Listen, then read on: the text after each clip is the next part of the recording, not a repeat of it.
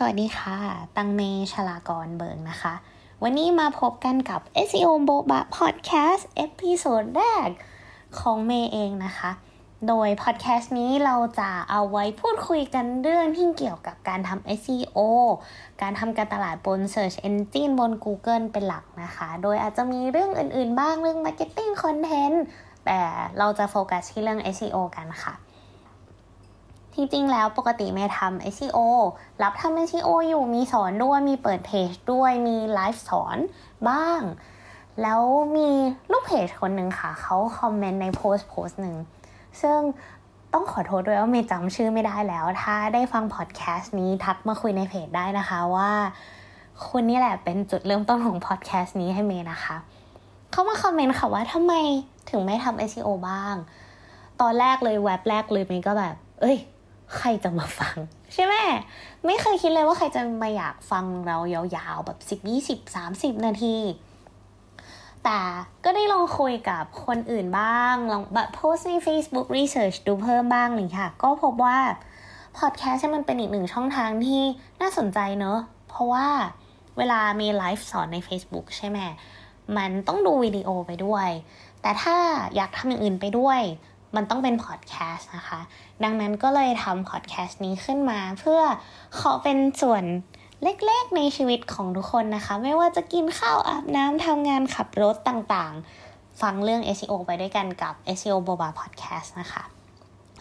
ข้อจำกัดของการทำพอดแคสต์ในเรื่อง SEO เนี่ยก็คือเมย์ไม่สามารถโชว์หน้าจอให้ดูได้เนาะสมมติว่าเมย์พูดถึงว่า Google ออก report ใหม่ หรือเครื่องมือใหม่อะไรเงี้ย จะโชว์ให้ดูมันไม่ได้ อันนี้ต้องเป็นใน Facebook ใช่ไหมดังนั้นแล้วเราก็เลยจะมาหาทางเล่าเรื่อง SEO แบบที่ไม่ต้องเห็นจอกัน ถ้ามี feedback ยังไง อยากให้คอนเทนต์เป็นแบบไหน อยากฟังเรื่องอะไร หรือว่าเมย์พูดเร็วไปช้าไปติดขัดไปยังไงก็เดี๋ยวคอมเมนต์คุยกันได้ในเพจนะคะ วันนี้เป็นครั้งแรกจะพยายามทำให้เต็มที่เลยไม่อยากให้ทุกคนเสียเวลากัน โอเค งั้นเรามาเริ่มต้นเลย ด้วยความที่นี่เป็น episode แรกของเรานะคะ จะแตะตั้งแต่เริ่มเลย ซึ่งก็คือ SEO คืออะไร ใช่ไหม SEO เนี่ยมันย่อมาจาก Search Engine Optimization ค่ะ มันคือการ optimize เว็บของเราให้ติดใน Search Engine ซึ่ง Search Engine เนี่ย มันไม่ได้หมายความว่า Google อย่างเดียวใช่ไหม Search Engine บนโลกเราคือแบบมีเยอะมาก เช่นแบบ Yahoo Bing DuckDuckGo อะไรแบบนี้นะคะ แต่ว่า ถ้าเราไปดูข้อมูลการเข้าเว็บของคนทั่วโลกเนี่ย แต่ละประเทศอะค่ะ เว็บที่คนเข้าเยอะที่สุดเนี่ยคือ Google เกือบทุกประเทศเลยอย่างน้อยต้องติด top สามของไทยเนี่ยก็เป็น Google เหมือนกัน แล้วมีคนไป research เพิ่มว่าการ search เกือบทั้งหมด เขาใช้คำว่า 94%ในอเมริกาเนี่ยอยู่บน Google ทั้งหมด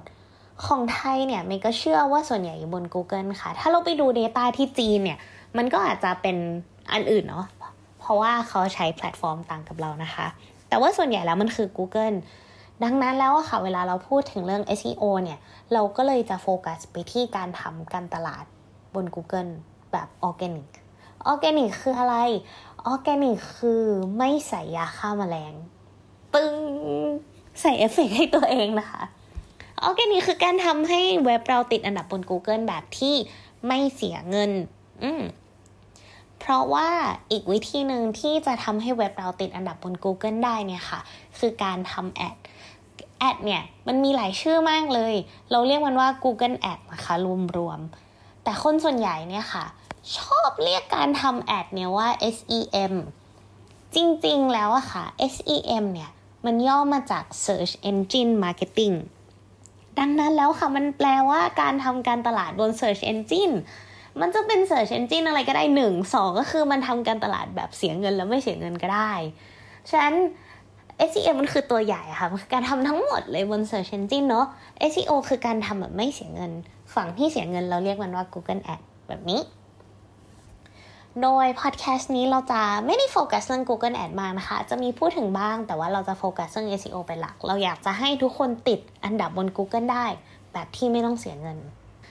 แต่ที่นี้ค่ะ ชอบมีคนถามเมย์ว่าตัวแอดกับ SEO เนี่ยจะทำอะไรก่อนดี อะไรที่มันเหมาะกับเว็บของเรานะคะ มันตอบไม่ได้เนาะเพราะว่าแต่ละเว็บอะค่ะก็ไม่เหมือนกัน จะเล่ารวมๆละกัน การทำแอดเนี่ยค่ะ มันเหมาะกับสินค้าที่อยากได้ตอนนั้น อยากติดตอนนี้เลย เพราะว่าถ้าเราใส่เงินปุ๊บติดปั๊บเลยนะคะ แต่ถ้าวันหนึ่งเราเลิกจ่ายเงินอะ มันก็หายไปเหมือนกันมันเหมือนเวลาเราจีบใครสักคนใช่ไหมคะ เราส่งข้อความไปตลอดเราไลน์ไปทุกวันเลยอะน้ำไม่ยังกินข้าวหรือยังเขาก็ตอบ วันหนึ่งพอเราเลิกไลน์เขาก็ไม่ตอบเขาก็ไม่ได้ชวนเราคุยเหมือนกันเลยค่ะ แต่ว่ามันดีตรงที่มันเร็วเนาะอืมส่วนการทำ SEO เนี่ยค่ะ มันคือการเล่นเกมยาวแล้วกัน เพราะว่าถ้าเราติดอันดับแล้วค่ะ มันก็จะติดยาวๆเลย ไม่ต้องกลัวว่าไม่ต้องจ่ายเงินหรือไม่ต้องทำอะไรแล้วมันจะหายไป มันจะอยู่ยาวๆ ที่มันอยู่ยาวๆ มันก็แลกมากับการใช้เวลานานเหมือนกันกว่าจะติดนะคะ โดยเฉลี่ยแล้วเนี่ย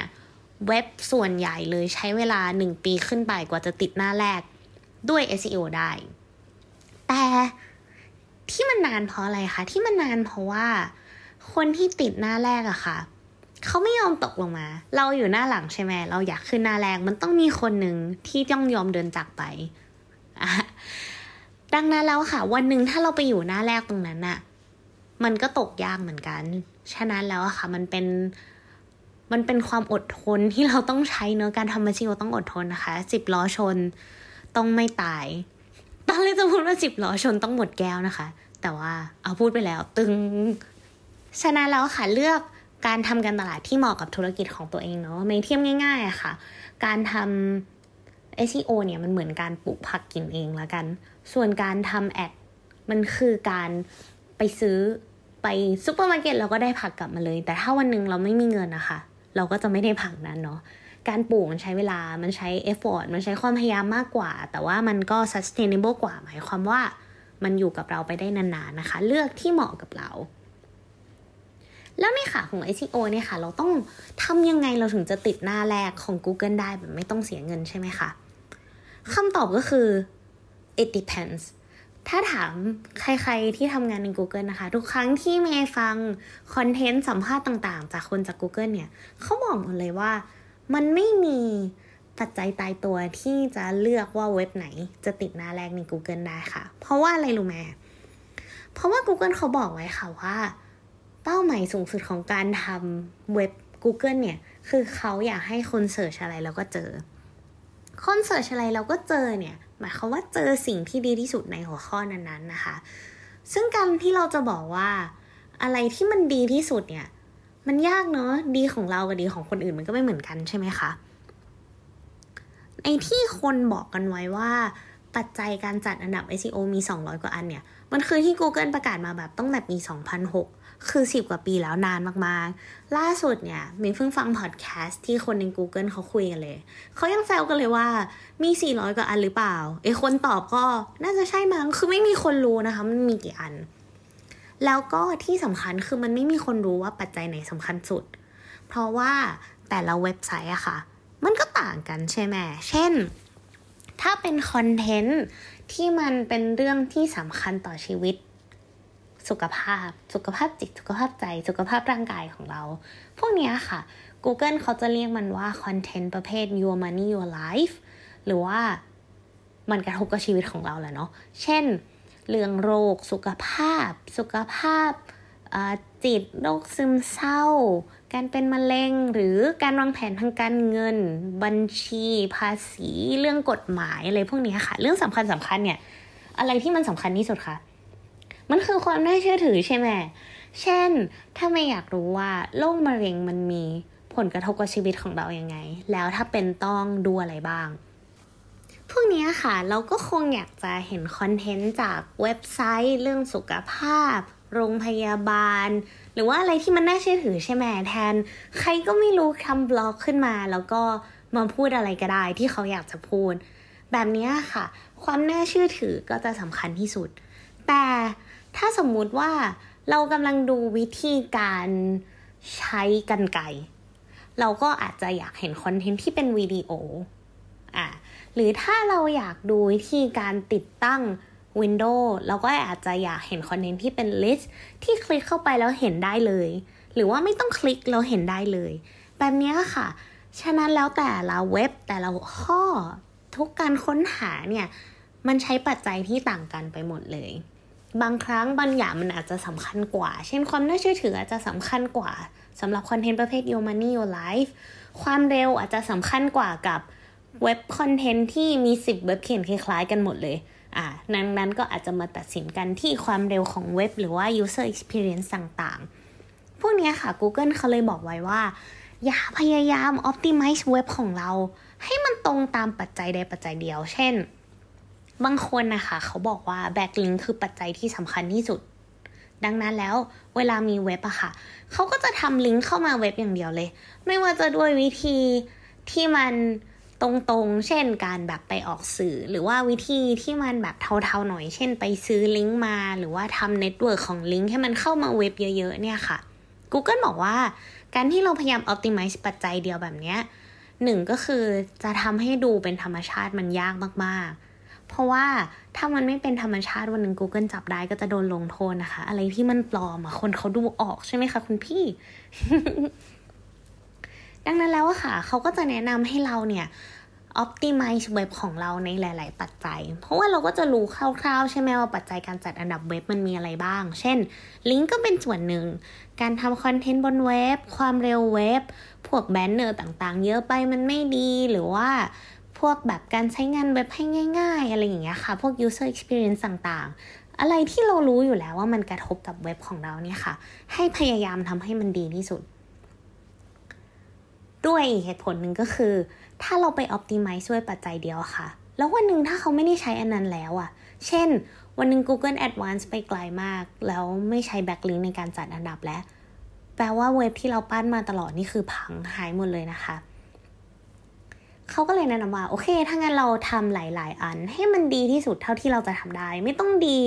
ที่สุดของโลก ไม่ต้องแบบเวฟความเร็วแบบร้อยเต็มร้อยอะไรแบบนี้ ให้มันดีที่สุดเท่าที่เราทำได้ ไม่แบบไม่แดงขนาดว่ามีปัญหา ไม่ขนาดว่าเวลาเราเอาเว็บไปเช็คแล้วมันแดงหมดเลยแบบนี้ก็ไม่ไหวนะคะ ให้มันดีที่สุดเท่าที่จะทำได้พูดคำนี้มาสี่รอบแล้วนะคะ ขออีกรอบนึงให้มันดีที่สุดเท่าที่จะทำได้ แต่ดีที่สุดเนี้ยมันดีสำหรับใครใช่ไหมคะ หลายคนเนี่ยคิดว่าการ optimize เว็บมันคือการ optimize เพื่อสู้กับ Google นะคะ Google มีอัปเดตอะไรใหม่มาคือต้องตาม จริงๆแล้วอะค่ะ เราไม่ได้ optimize เว็บเพื่อคอมนะ เราไม่ได้ optimize เว็บเพื่อให้ Google เข้าใจ เรา optimize เว็บกับคอนเทนต์เนี่ย เพื่อให้คนเข้าใจค่ะ สุดท้ายแล้วเป้าของ Google เนี่ย คือการทำให้คนเจอสิ่งที่มีประโยชน์ที่สุด